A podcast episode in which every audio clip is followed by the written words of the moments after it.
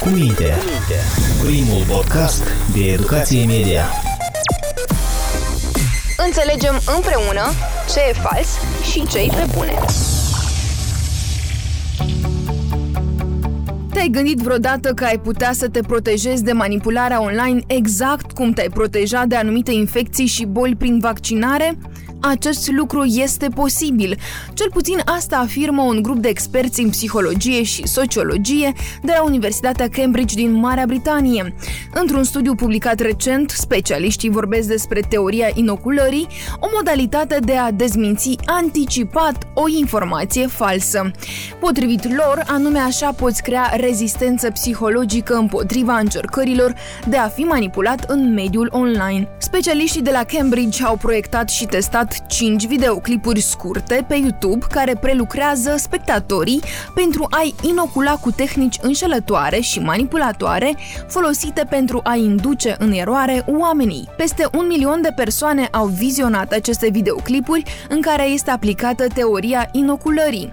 Datorită acestei tehnici de dezmințire anticipată a manipulării, așa cum o mai numesc autorii studiului, videoclipurile nu doar îi ajută pe oameni să identifice dezinformarea în experimente controlate, ci și în lumea reală.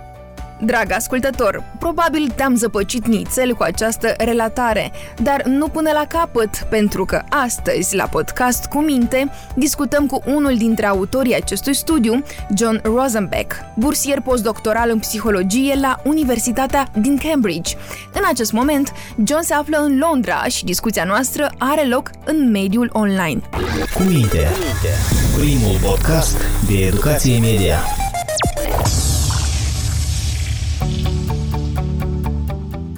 Bună, John! Vă mulțumesc că ați acceptat să discutați cu noi. Pentru început, aș vrea să explicați noțiunea de inoculare pe care ați descoperit-o, ați observat-o în rezultatul unor analize și studii. Care este explicația? Teoria inoculării este un concept din psihologia socială, originar din anii 1960, deci este destul de vechi. Ideea generală este de a nu convinge pe cineva de un anumit lucru, dar de a preveni necesitatea convingerii. Modul în care funcționează inocularea sau așa cum îi zicem noi, dezmințirea anticipată, în esență este ca un vaccin psihologic, adică funcționează exact ca un vaccin medical. Atunci când introducem vaccinul, adică virusul mort, în organism se creează anticorpi care în momentul infectării cu virusul real se activează și protejează corpul uman. Un vaccin psihologic funcționează asemănător unui vaccin medical. După administrare, când expuneți pe cineva unei dezinformări inofensive prin dezmințire anticipată, preveniți oamenii că ei pot fi induși în eroare prin dezinformare că cineva îl poate manipula. În teorie, doar și vorbind din experiență, oamenii acumulează rezistență împotriva acestei dezinformări. Atunci când cineva încearcă să convingă pe oameni că anumite lucruri sunt adevărate, dar de fapt sunt false, atunci persoanele dețin instrumentele necesare pentru a se opune opune dezinformării. Aceasta este o explicație foarte simplă a modului în care funcționează teoria inoculării. Să vă dau un exemplu. Să zicem, spălarea dinților nu este ceva despre care aveți opinii ferme, adică oamenii se spală pe dinți deoarece presupun că este o idee bună, corect? Totodată acest lucru înseamnă că nu v-ați gândit vreodată la motivul pentru care vă spălați pe dinți și acest lucru denotă faptul că sunteți destul de vulnerabil de a fi convinși de o anumită idee. Așadar, dacă cineva sună convingător fraza dacă vă spălați pe dinți de două ori pe zi, deteriorați smalțul dinților și acest lucru vă face rău, ar trebui să vă spălați pe dinți mult mai rar. Chiar dacă este un lucru fals pentru că nu v-ați gândit vreodată la așa ceva, ați putea considera considera că informația este adevărată. Însă dacă înainte de a auzi această informație cineva vă va spune, ascultați, cineva ar putea încerca să vă spună că este rău să te speli pe dinți deoarece deteriorează smalțul. Dar acest lucru nu este adevărat, iată motivele. Atunci când cineva chiar va încerca să vă spună aceste informații, vă veți gândi mai atent și veți afirma, păi am auzit-o, dar nu, nu cred așa ceva, înțelegi? Ideea teoriei inoculării constă în a reduce probabilitatea convingerii nedorite. Pentru a ajuta la contracararea răspândirii rapide a dezinformării online, ați dezvoltat un joc de știri false în care participanții au sarcina să creeze un articol despre o problemă puternic politizată. Dar cum exact funcționează inocularea? So we have a few uh, uh, I guess inoculation interventions that we've developed. Până în acest moment, noi am creat mai multe intervenții de inoculare. Câteva dintre acestea sunt jocuri, de exemplu Bad News, Harmony Square și Go Viral care au o durată de timp scurtă prin intermediul cărora poți afla cum poți fi manipulat online. Acestea sunt jucate în sălile de clasă de elevi și studenți ca parte a atelierilor de lucru. Am creat și alte instrumente cum ar fi videourile. Am creat filmulețe scurte cu desene animate care arată cum funcționează dezinformarea. Le-am încărcat și pe YouTube, apar ca publicitate pe platformele de socializare, astfel ca oamenii care utilizează rețelele sociale să poată vedea unul din aceste videouri. Anume așa țintim direct utilizatorii platformelor de socializare care se ciocnesc cu dezinformarea online. rather than, let's say, students or general audiences. Aceste jocuri și videouri sunt metode utilizate în teoria inoculării și ajută la crearea imunității împotriva manipulării, ceea ce înseamnă că teoria are efecte și intenții bune, Yes, like positive effects in the sense that Da, are efecte pozitive. Scopul teoriei este destul de limitat, dar este eficient într-o anumită măsură. Fiecare filmuleț video este despre o anumită tehnică de manipulare. De exemplu, un video este despre dihotomie falsă sau dilemă falsă, iar dilema falsă este un raționament greșit. Cum funcționează această tehnică de manipulare? Le dai oamenilor două opțiuni atunci când în realitate sunt mai multe. De exemplu, eu zic, dacă nu ești cu mine, ești împotriva mea. Ceea ce ar însemna că tu ori poți să mă susții, ori ești dușmanul meu. Ceea ce este adevărat este un raționament greșit, deoarece poți să mă susții și în același timp să mă critici, corect? Sau poți fi pe o poziție de mijloc între a mă susține și a fi dușmanul meu. Dar, prin intermediul acestei tehnici de manipulare, eu fac în așa fel încât să-ți pară că ai doar două opțiuni. Acesta este un exemplu de dihotomie falsă pe care o vrem permanent online. Astfel, în aceste videouri pe care le creăm, sunt explicate aceste tehnici, cum funcționează și de ce sunt raționamente greșite. De asemenea, explicăm motivele pentru care sunt folosite atât de des în dezinformare. Ulterior, pe baza unei întrebări simple, am verificat dacă cei care au privit video sunt mai buni la identificarea unei dihotomii false în mediile de socializare decât cei care nu au privit video. Și ei sunt mai buni. Rezultatele sondajului nostru arată că o pot face. that's uh, that's great news in that sense. Considerați că inocularea este un instrument mai eficient pentru a combate dezinformarea comparativ cu altele deja bine cunoscute, cum ar fi verificarea faptelor sau dezmințirea știrilor false? More effective, I have no idea. I think various Mai eficient nu știu. Eu cred că diferite abordări pot fi eficiente în ceea ce încearcă să realizeze, dar fiecare are limitele sale. Deci, nu cred că inocularea sau dezmințirea anticipată poate neapărat înlocui orice altă intervenție. Eu nu spun să nu mai dezmințim și să facem doar inoculare. Bineînțeles că nu.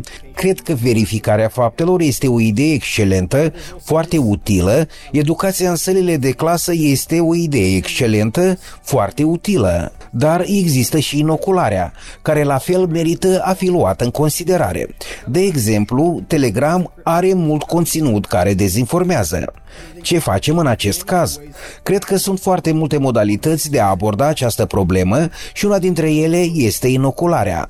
Dar aș îndemna utilizarea acestei metode cu prudență ca să nu se promoveze exagerat. what it tries to do, but what it tries to do is very limited. Teoria inoculării se referă la împuternicirea oamenilor să ia propriile decizii cu privire la ceea ce să creadă. Ar trebui să o folosim în procesul de studiu la universitate sau în școli? Yeah, I mean, in principle, sure. It's În principiu, da. Educație mediatică, dezmințire anticipată, dar și alte metode de combatere a știrilor false își au locul în sălile de clasă. Aceasta dacă există cerere, desigur, dacă oamenii vor să învețe cum funcționează aceste procese. Ele sunt foarte utile, nu știu dacă videourile sau jocurile pe care le-am creat sunt cele mai bune instrumente în acest sens. Totodată, nu știu dacă profesorii au timp pentru a studia atât de multe lucruri noi.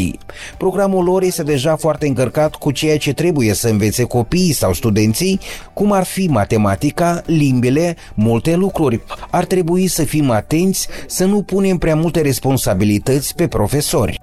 Too many responsibilities on the educators' plates.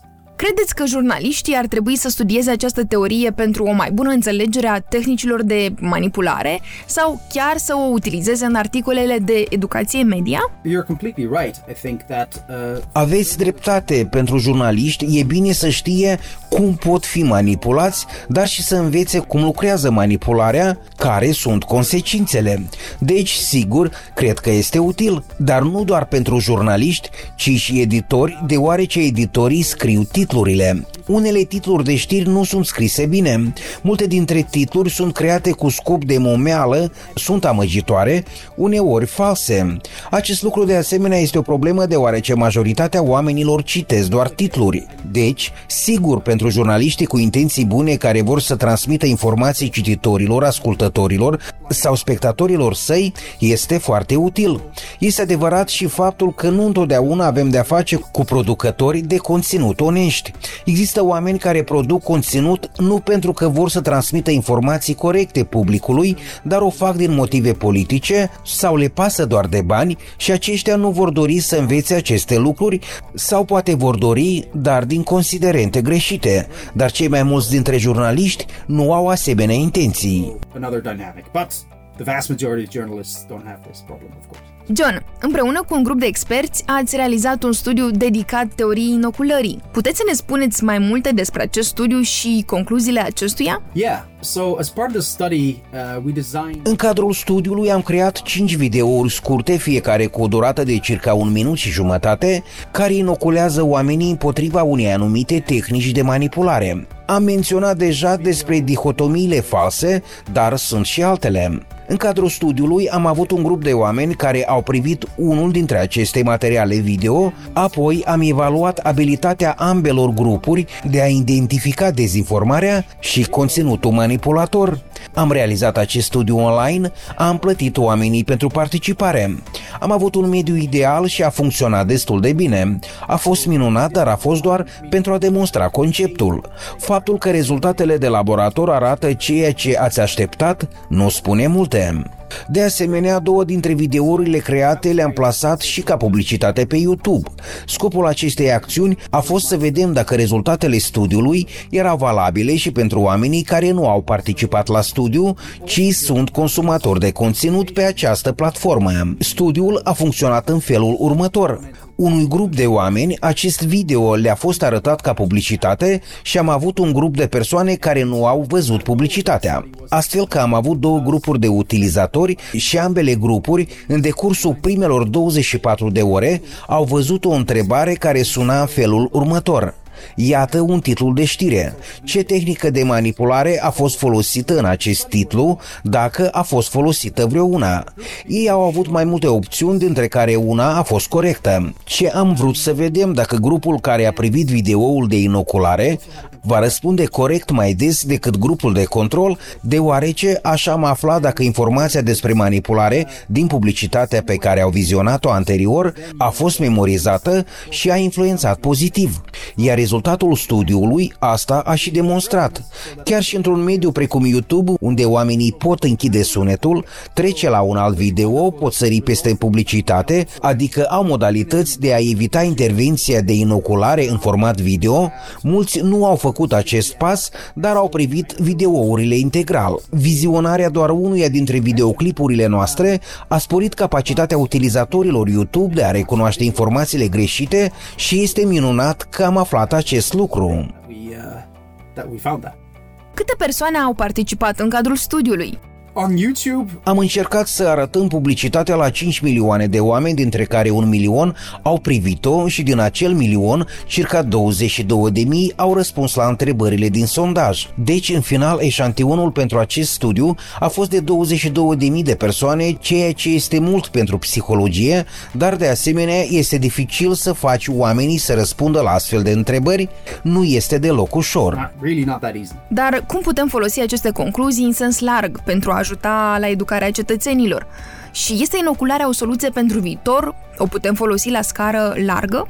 The nice thing about the study is that Un lucru important pe care l-am obținut din acest studiu este faptul că am arătat că asemenea videouri scurte sunt destul de eficiente pentru a îmbunătăți abilitatea oamenilor de a recunoaște conținutul manipulator chiar și pe rețelele sociale. Asta înseamnă că oricine dorește poate folosi videourile pe care le-am creat noi în calitate de publicitate în medii de socializare.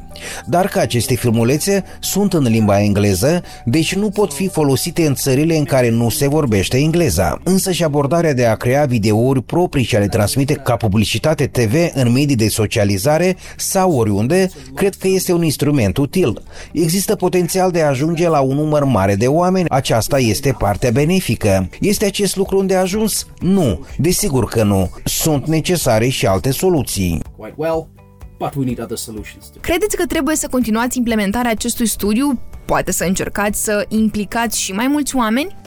Yeah, there are still a few questions. Da, mai există câteva întrebări la care nu am primit răspuns în timpul studiului. De exemplu, dacă oamenii care au privit publicitatea, videoul creat de noi și-au schimbat comportamentul. Dacă ei sunt prezenți pe o rețea de socializare și au vizionat videoclipul de inoculare, a redus oare acest lucru cantitatea dezinformării pe care ei le împărtășesc cu alții? Este o întrebare bună la care eu nu știu răspunsul. Nu este clar. Rămâne o întrebare deschisă. O altă întrebare deschisă este suficient să privești o singură dată videoul. În caz contrar, ai putea uita informația, așa funcționează memoria, nu? Așadar, de câte ori trebuie să privești acest video pe parcursul unui an ca să nu uiți informația. Putem să numim această doză de rapel a inoculării. Exact ca la vaccin. Când trebuie să facem acest lucru ca oamenii să nu uite? Și aceasta rămâne o întrebare deschisă. Teoria inoculării este eficientă doar pentru a preveni convingerea nedorită. Sperăm, cel puțin într-o situație ideală, că oamenii care privesc aceste videouri sau folosesc aceste jocuri să poată identifica mai ușor când sunt manipulați. Aceste videouri sunt folositoare, dar nu rezolvă problema. Aceasta pentru că ele nu te învață cum să verifici faptele, ori care sunt sursele de încredere. Jocurile și videourile nu te învață acest lucru. Nu afli asta dintr-un singur video scurt, deci este util, dar limitat. Videourile sunt despre ce este adevărat și ce este fals, deoarece este foarte complicat, în multe cazuri nu știi de fapt ce este adevărat. Astfel că videourile nu sunt despre asta, dar despre cum poți detecta manipularea, aceasta este esența. Fiecare video a fost despre un anumit tip de manipulare. Nu există doar 5 tehnici de manipulare, ci cu mult mai multe, dar noi am ales 5. Iată despre ce este fiecare video. Explică cum manipularea funcționează și oferă exemple. Iar exemplele sunt din cultura populară, cum ar fi războiul stelelor sau familia Simpson nu exemple din politică sau așa ceva. Sunt teme inocente, non-politice. Non-political uh, topics. Ceva ce le este aproape oamenilor, așa e?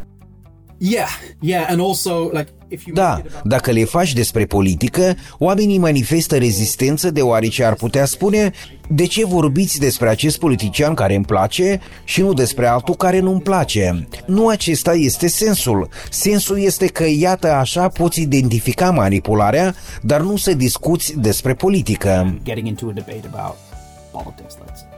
Cum credeți, cât de grav este fenomenul dezinformării și știrilor false la nivel mondial și cât de optimist sunteți dacă vom putea reduce acest fenomen în viitorul apropiat sau îndepărtat? I think it's it's certainly Cred că este o problemă care necesită o atenție mai mare. De asemenea, această problemă este cu mult mai mare în unele țări comparativ cu altele. Cred că în Marea Britanie problema există, desigur, dar este cu mult mai limitată decât în Ucraina. Este indiscutabil faptul că Ucraina este bombardată cu dezinformare în fiecare zi și așa se întâmplă de mult timp.